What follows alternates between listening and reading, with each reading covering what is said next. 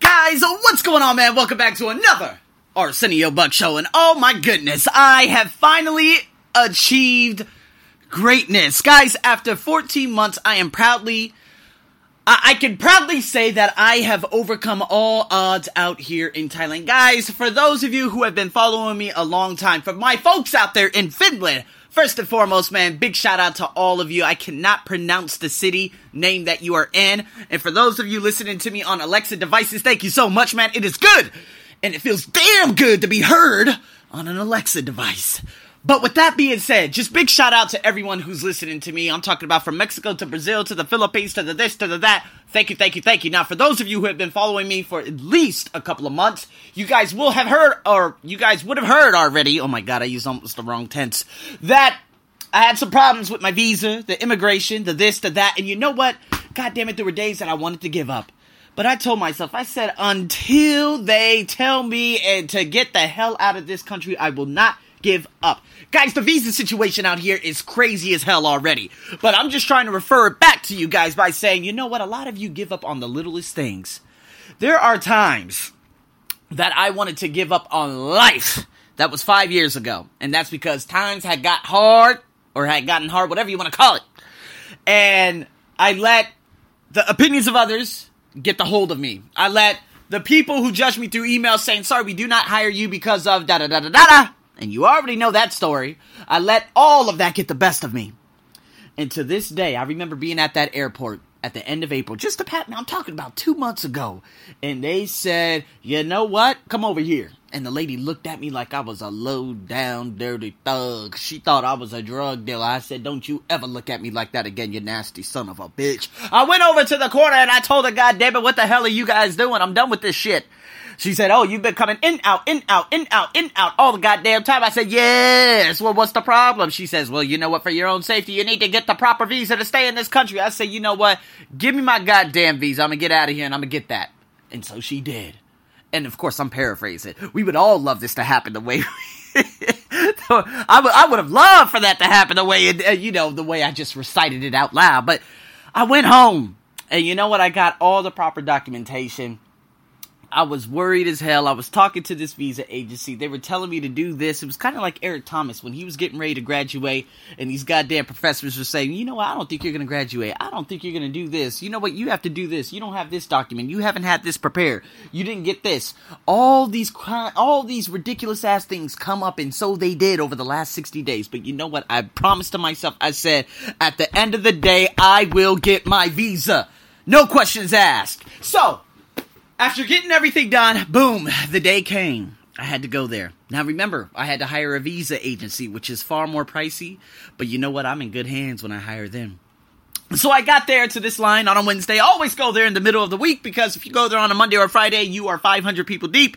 I was only 150 deep, 145 to be precise. And me and this lady, as you guys can hear, I have a man, calm down. These people over here sending me messages. You need to calm down. Anyways, you guys understand why my energy's up because I'm actually doing this in the morning. But anyways, and I just got off the treadmill. But anyways, so I was 145 deep.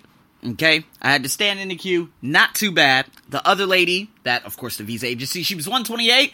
We met up with each other. She said, "Okay, Arsenio, this is the process. I need to change your residency. After that, we're gonna go to counter C. We need to switch you from the visa you have now to a non B. This should be easy." So we went up to the lady. We got the residency quick. She paid the fine quick. I'm sitting down. We're chatting it up. We're talking about a lot of different things. We finally go into counter C. Guys, I'm just going to do a little bit of foreshadowing here six years ago, I went to that same counter. I saw that same lady. Not the lady that we were actually talking to, but it was another lady. And I was like, oh my God, I saw her six years ago. She's still here. These government workers, they do not play. They stay where they are for as long as humanly possible. And guys, keep in mind, bear in mind, that over to my left, about, about 15 meters, is the demonic demon that I don't have to see any longer. But anywho, we went over here, and the lady, she didn't say anything. She was just making comments. She was looking through the pages, the papers, no eye contact. She was talking in a condescending tone to my visa agency lady. I said, "Oh, typical bitch." And you know what? I mean, it's just how it is out here in Thailand. These government officials, they want to act all cool and stuff like they got all that bullshit ass power. And then she said something. She marked something, and I said, "Oh hell no," because guess what? If something would have happened that day I would have had to go to Cambodia at the border, pray to get another visa, come back here and prolong this for another goddamn month. I'm telling you guys, they make us run in circles out here. But I said, to hell with that. She said, listen, Arsenio, I just got to get some copies. You go on ahead, sit out here. She got those copies. We went back in, but there was a guy, there was a white guy right before me. Nonetheless, it doesn't matter if he was white or black, but the way I was looking at him and the way she, you know, he was, the lady, she wasn't even talking or anything or this or that. And I was like, oh, of course she's going to treat him like uh, royalty. But anyways, I said, to hell with that. Let's sit back down. And she nodded. And we went back in to sit back down. And next thing you know, she went through, she started stamping everything else. I said, yeah, that's right, bitch. You stamp it. Stamp it, bitch. And I'm, I say that with no pun intended, but this lady was malicious. She is the definition of malice. This is how it is out here in Bangkok, Thailand. But you know what? She said, Mina Mesa Pusapa. I said, uh oh. She just said March, April, and May in Thai. I said, here we go. What's going on? She went over, she got another application. The application, the same one with the guy right before me. And next thing you know, the visa agency, I looked over to her. I was like, don't worry, that's not ours. She's like, I know, it's the guy that was before us. And then next thing you know, all that stress and all that, like, oh my God, what's going to happen? It went away. Because the visa agency, she used that as a gambit to ask the lady, uh oh, did something happen? And then the lady just opened up and said, yeah, the guy before me, he has an expired Ministry of, Legi- of Education letter, whatever that bullshit means, right? I'm telling you, they let you, they make you jump, jump through all these goddamn bullshit ass hoops, okay? But nonetheless, she opened up that application. I saw his picture. She called him. She was like, "Hey, uh, immigration officer, Thai people, come back, come back." And I'm like, "Okay, all right." And I said, "Ooh, I, we could use this as a niche to make her calm the fuck down." You know what I mean? Excuse my French. And so the lady, so this particular guy was from a famous college out here. It's called Bangkok Christian. It's an all boys school. I taught, I have taught people from this particular school. It's literally three, four stations away. I run by this school when I go on my city runs. Nonetheless, the lady, the administration of the school, she was telling her, "Oh, he's got an expired Ministry of Education letter. We can't do it. We're canceling. Here's the money." And she was like, "Oh, law. That means really?" And yeah, you know what? Because of this situation happened, I was so grateful. I feel really bad for him because he's gonna have to like leave the country, come back, and hope it's just a goddamn mess. But at the same time, he or you know at the same time that actually helped my present situation because that lady opened up with talking about things and that lady even talked to me. She made eye contact. She was like you have to have at least 60 days in the ministry of education letter. You cannot come three months after. It doesn't work like that. And she started conversing with the uh, the visa agency later the lady and then, you know, I only have 15 days left on my visa. And of course, here in Thailand, you have to have 15 days left to transfer all this bullshit. But the lady opened up and she was just so nice afterwards. And I was like, well, there it is. Fantastic. And so there I did, or there I went. I got up and she said, okay, see you June 27th. June 27th, 15 days later, got to get the stamp. But nonetheless, guys, this stamp will enable me to no longer take these ridiculous ass trips, these ridiculous ass visa run trips. And I will not get, I, I will not have that sense of, I will not be scared anymore in terms of getting my visa either. Why? Because once I get my, well, not get my visa, but once I come into the airport, anytime I come into the airport, my blood pressure goes up. I get stressed. The, the anxiety kicks in. Why? Because obviously I need to go to the right immigration officer and pray that he'll let me in the country. But now, all I have to do is just get another thing that they actually charge us for, which is a reentry permit. So when I come back into the country, I'm gonna say, it's on that page, you got the visa number, shut the fuck up, give me my stamp and let me go.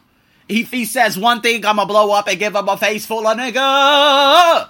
You know what I'm saying? So, with all that being said, guys, there have been times that I've wanted to give up. There are times that you want to give up on situations. You you you don't understand how stressful this situation is. To get a visa in this country, to get a work permit, to get this, to get that, and to always worry, wondering if these immigration officers who actually look for any uh, undesirables, aka black people, it's really fucked up how they do people here, but they just say, Do you have any black teacher here? Hey, you, where you from? You from Ghana? Come with me. You go to immigration for the next 100 years. I promise you, this is how it is out here.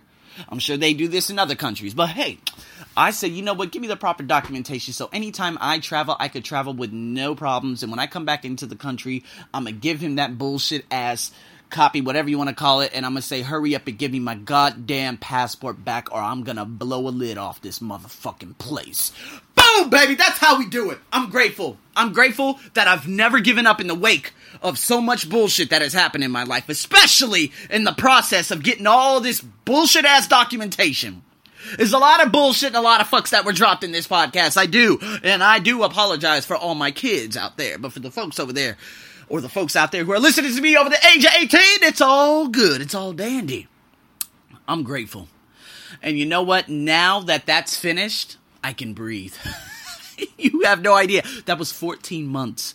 And I remember the first time I had come back for the first time um, after I canceled my visa they were already questioning me. And of course, it was a woman. She's like, What are you doing here? She was asking me ridiculous ass questions. And I'm like, Motherfucker, I just finished a V.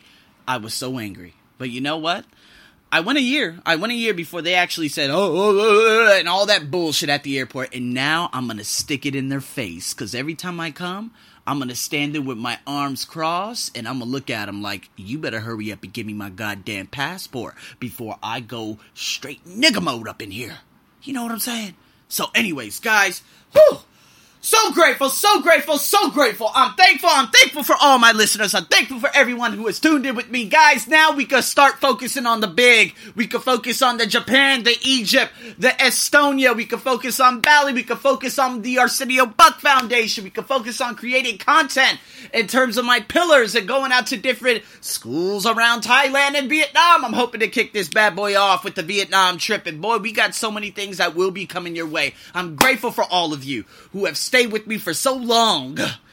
And you guys have heard these processes for so long. Guys, you're gonna have to jump through hoops. You're gonna have to do the hula hoop. You're gonna have to do probably one one km, uh, uh, uh, one one kilometer. Uh, what is it? Back backstroking bullshit in the pool, whatever you want to call it. It's gonna take an arm and a leg to get where you want to get. But once you do, and you get all that net, all the mundane task out of the way, you can start focusing on what's important in life. So, guys, thank you and get ready for the madness that's about to happen. I'm your host, Arsenio. As usual, stay tuned for more. Over and out.